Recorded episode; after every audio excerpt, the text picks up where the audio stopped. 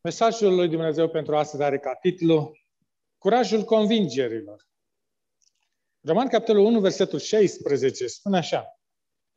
Căci mie nu mi rușine de Evanghelia lui Hristos, fiindcă ea este puterea lui Dumnezeu pentru mântuirea fiecăruia care crede. Nu mi rușine de Evanghelie, spune Apostolul Pavel. Iată un om curajos, unul la cărui urmă lăsată în istorie este adâncă. Lui nu este rușine de convingerile sa. Nu se rușina de credința sa. Nu roșea când spunea ceea ce crede. Înaintea săracilor și a bogaților, înaintea celor umili și a puternicilor, a iudeilor, a grecilor.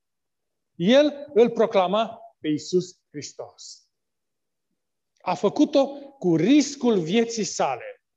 Pavel avea stofă de erou. Nu este rușine de Evanghelie? Nu este rușine cu Isus Hristos? Faptul că aparține poporului său ne stânjenește? Asemenea întrebări pot să ne șocheze. Dar răspunsul la ele este foarte important. El are legătură cu reușita noastră. Nu există reușită fără convingere și fără curajul de a-ți exprima convingerile. Acela căreia nu este rușine să spună ceea ce crede, a făcut deja un pas important spre reușită. Aceia care și-au pierdut orice valoare morală sunt lăudați pentru curajul lor de societatea de astăzi. În lumea noastră este bine să-ți afirm credința în astrologie, în spiritism, adică în satana. Dar cum vorbește despre Dumnezeu, despre apropiata lui venire, imediat provoci zâmbete ironice. În cauza aceasta, mulți credincioși vorbesc în așa fel încât își lasă mereu o portiță de ieșire. Din prudență, credincioșii prezintă un mesaj confuz. Apostolul Pavel nu se încurca în acest gen de prudență. Cât de benefic este să-l auzi pe el spunând nu mi-e rușine de Evanghelie. Cine Cineva ar putea spune, bine, pentru Pavel era mai ușor atunci, dar noi trăim în secolul 21. Chiar așa să fie? Când scria aceste lucruri, Pavel se afla în Corint, de unde scria epistola sa către credincioși din Roma. Era printre, prin anii 56-57 după Hristos și apostolul era la a treia călătorie a sa. La Efes, mulțimea condusă de negociații în Macedonia, predicarea sa a provocat o adevărată revoluție. În fine, găsim un calm relativ în Corint. Și el rămâne aici pentru trei luni pentru a le scrie creștinilor din Roma. Și Pavel le spune, nu mi-e rușine de Evanghelie. De ce rușine? După 20 de secole, 20 de creștinism, este ușor să judeci astfel. Dar Pavel s-ar fi putut rușina de Evanghelie. Ce însemna Evanghelia pe vremea lui? Câteva grupe mici și colo în Palestina, Asia Mică, Grecia, Italia. Câteva grupuri mici uh, de original îndrăznesc să pretinde că Isus din Nazaret, acest templar mort ca un sclav pe cruce, este Mântuitorul lumii. El singur, în ciuda coloniei de alte niște fanatici care vorbesc de înviere în vreme ce lumea crede în nemurire, în supraviețuirea sufletului. Ce înseamnă Evanghelia dacă nu o idee trăsnită și evident periculoasă pentru autoritățile vremi? Ce era Evanghelia pe atunci dacă nu o religie pentru sclavi, pentru femei și copii, pentru refuzații și învinși vieții? Biserica primară semăna a orice numai a club aristocratic nu. Apostolul Pavel recunoaște de bun în 1 Corinteni, capitolul 1, versetul 26. Printre voi nu sunt mulți înțelepți în felul lumii, nici mulți puternici, nici mulți de neam ales. La Atena, filozofii nu s-au lăsat păcăliți, după părerea lor. Au râs când li s-a prezentat Evanghelia, totuși cu destulă iscusință. L-au ridiculizat pe Pavel asupra acestor lucruri. Te vom asculta altă dată. Chiar Pavel nu-și face iluzii. În prima sa epistolă către Corinteni, el scrie această veste bună.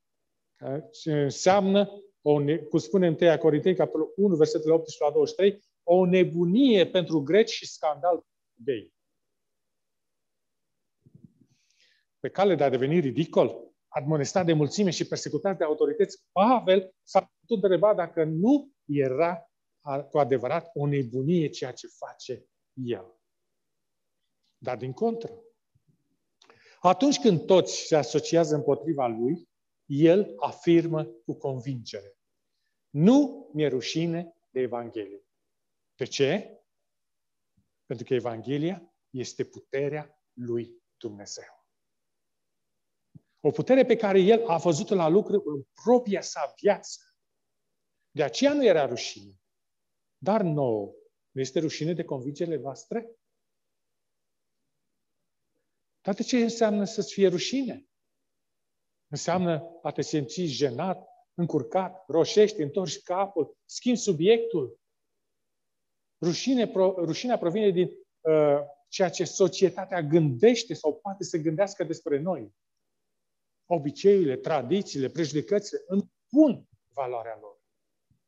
Obice- uh, rușinea este sentimentul că ești devalorizat, apar ca un imbecil, că îți pierzi reputația sau imaginea pe care vrei să o creezi despre tine.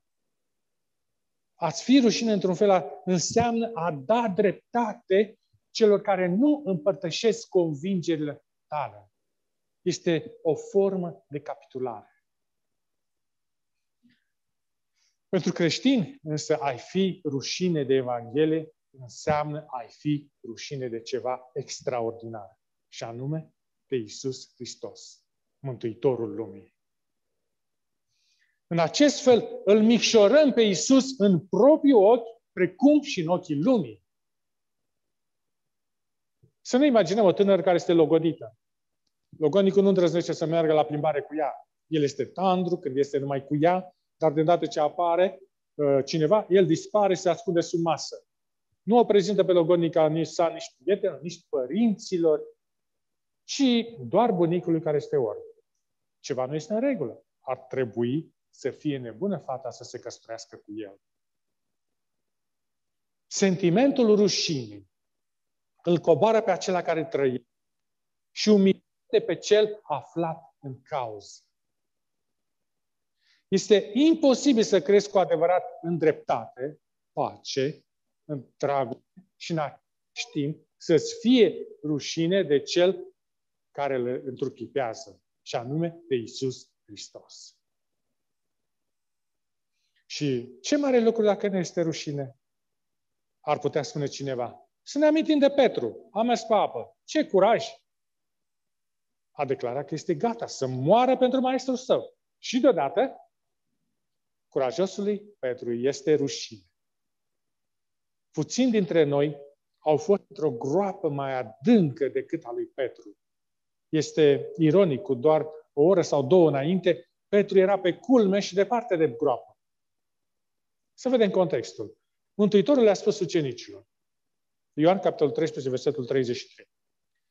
Mai sunt puțin cu voi, mă veți căuta și cum am spus iudeilor, că acolo unde mă duc eu, ei nu pot veni, tot așa vă spun și vă acum. Și versetele 36-37. Doamne, i-a zis Simon Petru, unde te duci? Iisus i-a răspuns, tu nu poți veni acum după mine, unde mă duc eu, dar mai târziu vei veni. Doamne, i-a zis Petru, de ce nu pot veni după tine acum? Eu îmi voi da viața pentru tine. Petru nu cunoștea adevărul despre sine, dar cel ce era adevărul avea să i-l arate și avea să fie foarte dureros. Versetul 38. Iisus i-a răspuns, îți vei da viața pentru mine? Adevărat, adevărat îți spun că nu va cânta cocoșul până te vei lepăda de mine de trei ori. Petru n-a crezut cuvântul lui Dumnezeu. Și dacă nu asculți cuvântul Domnului, trebuie să înveți lecția pe calea grea. Nu ni s-a întâmplat acestea deseori. Ar fi putut să fie diferit dacă Petru ar fi întrebat, Doamne, chiar așa sunt eu? spune ce pot să fac pentru că ultimul lucru pe care este să mă implic în negare. Domnul trebuia să expună slăbiciunea lui Petru. Cunosc eu adevărul despre mine, dar tu îl cunoști? Mulți dintre noi ne hotărâm să-i slujim Domnului și să trăim pentru El. Dar am descoperit că în ciuda bunelor intenții și a hotărârii, resursele noastre sunt inadecvate. Când suntem preși de o situație neașteptată, ne potignim. Amărăciunea, eșecul care se repete, este cu ceva cu care ne confruntăm toți. nu e așa? Ne poate duce la disperare și la renunțare. Dar nu renunțați. Hotărârea lui Petru avea să se prăbușească într-o stare de negare. Apoi, lacrimi pline de regret. Și cu toate acestea, Iisus i-a răspuns. Tu nu poți veni acum după mine. Unde mă duc eu, dar mai târziu vei veni. Nu i-a spus acest lucru lui Iuda. Este o diferență între Petru și Iuda. Eșecul lui Petru va fi depășit. Domnul a știut că Petru niciodată nu va aduce roade dacă nu-și va confrunta slăbiciunea. Este greu, nu-i așa? Este greu să mă aminte la ceea ce spune Apostolul Pavel în Roman, capitolul 7, cu versetul 18. Nimic bun locuiește în mine. Petru n-a crezut asta. Și ce a urmat? Ioan 18 cu versetul 10. Simon Petru, care avea o sabie, a scos, a lovit, pe, a lovit pe robul marelui preot și a tăiat dreaptă. Robul acela se numea Malhu. Curajosul Petru stă lângă Mântuitorul fulgerând sabia. E ca și cum ai spune, ă, dă-te la o parte, Doamne Iisuse, voi avea grijă de aceasta pentru tine. Deci sigur că Petru a fost șocat când Mântuitorul i-a spus să-și bage sabia în teacă. Următorul lucru pe care știe Petru este că soldații l-au legat pe Mântuitorul, au luat și l-au luat cu ei. Iar el este singur cu decizia lui. Ce să facă? Să stea aproape de Domnul Isus sau să fugă ca ceilalți ucenici? Nu optează pentru niciuna. Luca, capitolul 22, versetul 54, ne spune că Petru l-a urmat pe Domnul Isus de la distanță, nu prea aproape, nici prea departe, suficient de aproape pentru a-l vedea, dar nu suficient de aproape pentru a fi văzut cu el. Ucenicii au partea stângă a drumului și au fugit. Domnul Iisus a ales partea dreaptă a drumului și s-a supus. Însă Petru a ales drumul din mijloc. Mare greșeală. Ar fi fost mai bine să stea în umbră cu ceilalți ucenici. Ar fi fost bine să fie în curtea de judecată cu Mântuitorul. În schimb, Petru își încălzește mâinile la focul diavolului. O slujnică recunoaște și îl întreabă, nu ești tu unul dintre adepții acelui om? Nu, nu sunt. Și se dezice de Mântuitorul. Ceva mai târziu se pune aceeași întrebare și își neagă Domnul pentru a doua oară. A treia întrebare vine de la o rudă a lui Malhu. Nu te-am văzut eu cu el în grădină? Să-l urmărim pe Petru cum se leapătă Domnul. Nu. Jură și blastămă. Matei, capitolul 26, versetul 74. Nu cunosc pe omul acesta. Luca adaugă o frază în relatarea sa din Luca 22, versetul 60. Pe când vorbea el încă, a cântat cocoșul. Cocoșul îi amintește lui Petru de avertizarea Mântuitorului. Petru îl privește în ochi, îl vede pe Domnul Isus, care îl privește. Domnul Isus este atacat de acuzații, dar nu le aude. El aude numai negarea prietenului său. Dacă Petru a crezut că poate să păstreze secretul acum știe că nu poate. Nimic nu poate fi ascuns de Dumnezeu. Evrei, capitolul 4, versetul 13. Spune că totul este gol și descoperit înaintea ochilor acelea cu care avem de-a face. Cu fiecare negare, Petru se apropie tot mai mult de marginea gropii. Până când pământul își fuge de sub picioare și cade. Tu ai fost cumva în această situație? Ai simțit că terenul convingerii cedează sub picioarele tale? Și tu cazi. Și ce faci atunci? Ai putea rămâne în groapă. Mulți o fac. Mulți își trăiesc în umbră. Mulți nu se întorc niciodată. Unii își minimalizează faptele. Ei bine, toată lumea are o mică cădere din când în când. Alții își neagă faptele. Cădere la mine? Glumești. Sunt la fel de sănătos spiritual cum am fost întotdeauna. Luca, capitolul 22, versetul 62. Petru a ieșit afară și a plâns cu amar. Când Petru l-a văzut pe Domnul Isus privindu-l, s-a simțit un dat de vinovăție. Petru a învățat două lucruri. Primul, cât de, departe, cât de departe poate ajunge cineva când nu este realist în ceea ce privește loialitatea față de Domnul. Iar al doilea, cât de departe este dispus Domnul să meargă pentru a-l recupera pe cel rătăcit. După cădere, Petru își aduce aminte de cuvintele lui Isus. Luca, capitolul 22, versetul 31 și 32. Domnul a zis, Simone, Simone, satana va cerut să vă cearnă ca grâul, dar eu m-am rugat pentru tine ca să nu se piardă credința ta și după ce te vei întoarce la Dumnezeu, te întărești pe frații tăi. Domnul Hristos nu s-a rugat pentru mărturia lui Petru. Aceasta a ieșuat. El nu s-a rugat pentru ținerea sub control a vorbirii lui Petru.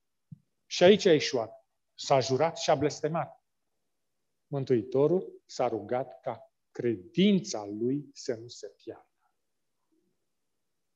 Mântuitorul care este același, ieri și în veci, s-a rugat și pentru credința noastră.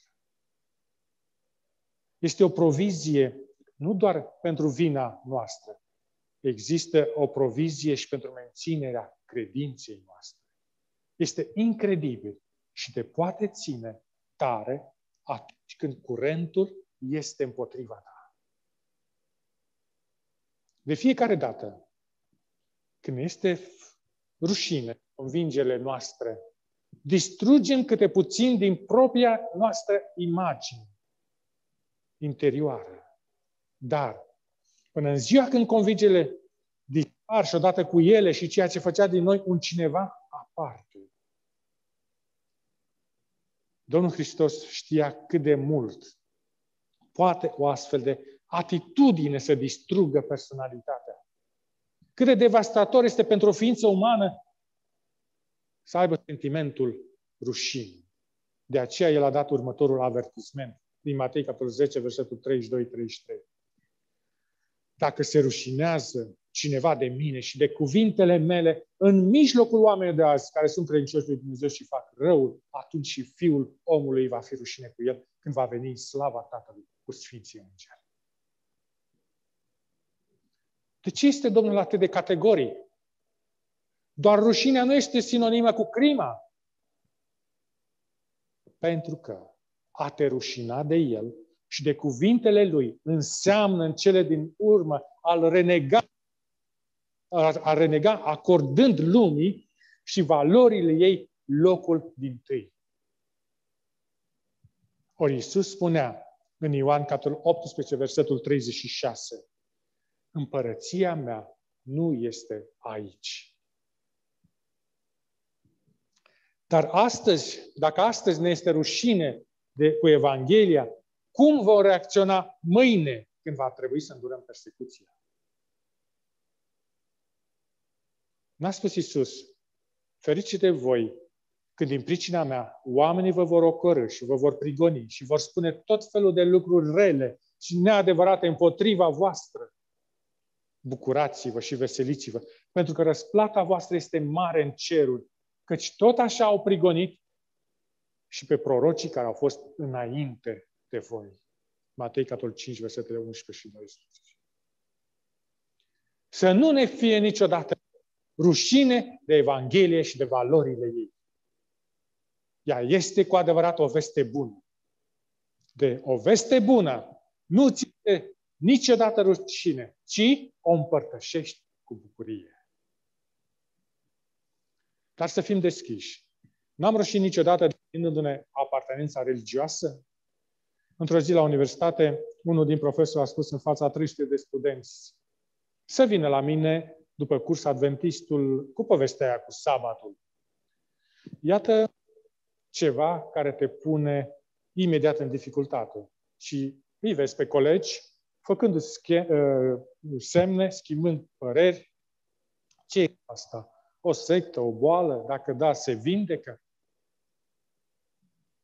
La o a Societății Biblice din Paris a fost invitat și directorul Departamentului de Comunicație al Bisericii Adventiste.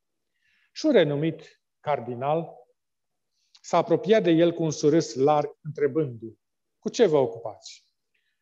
După ce a auzit răspunsul, a și încheiat rapid conversația. Ce e de făcut în asemenea situație? Să zâmbești? Trebuie să nu-ți fie rușine de propriile convingeri. Să-ți păstrezi moralul și zâmbetul.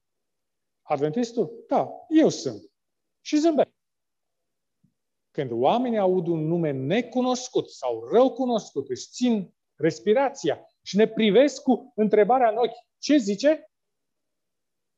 Dacă zâmbim, poate ne vor zâmbi și ei.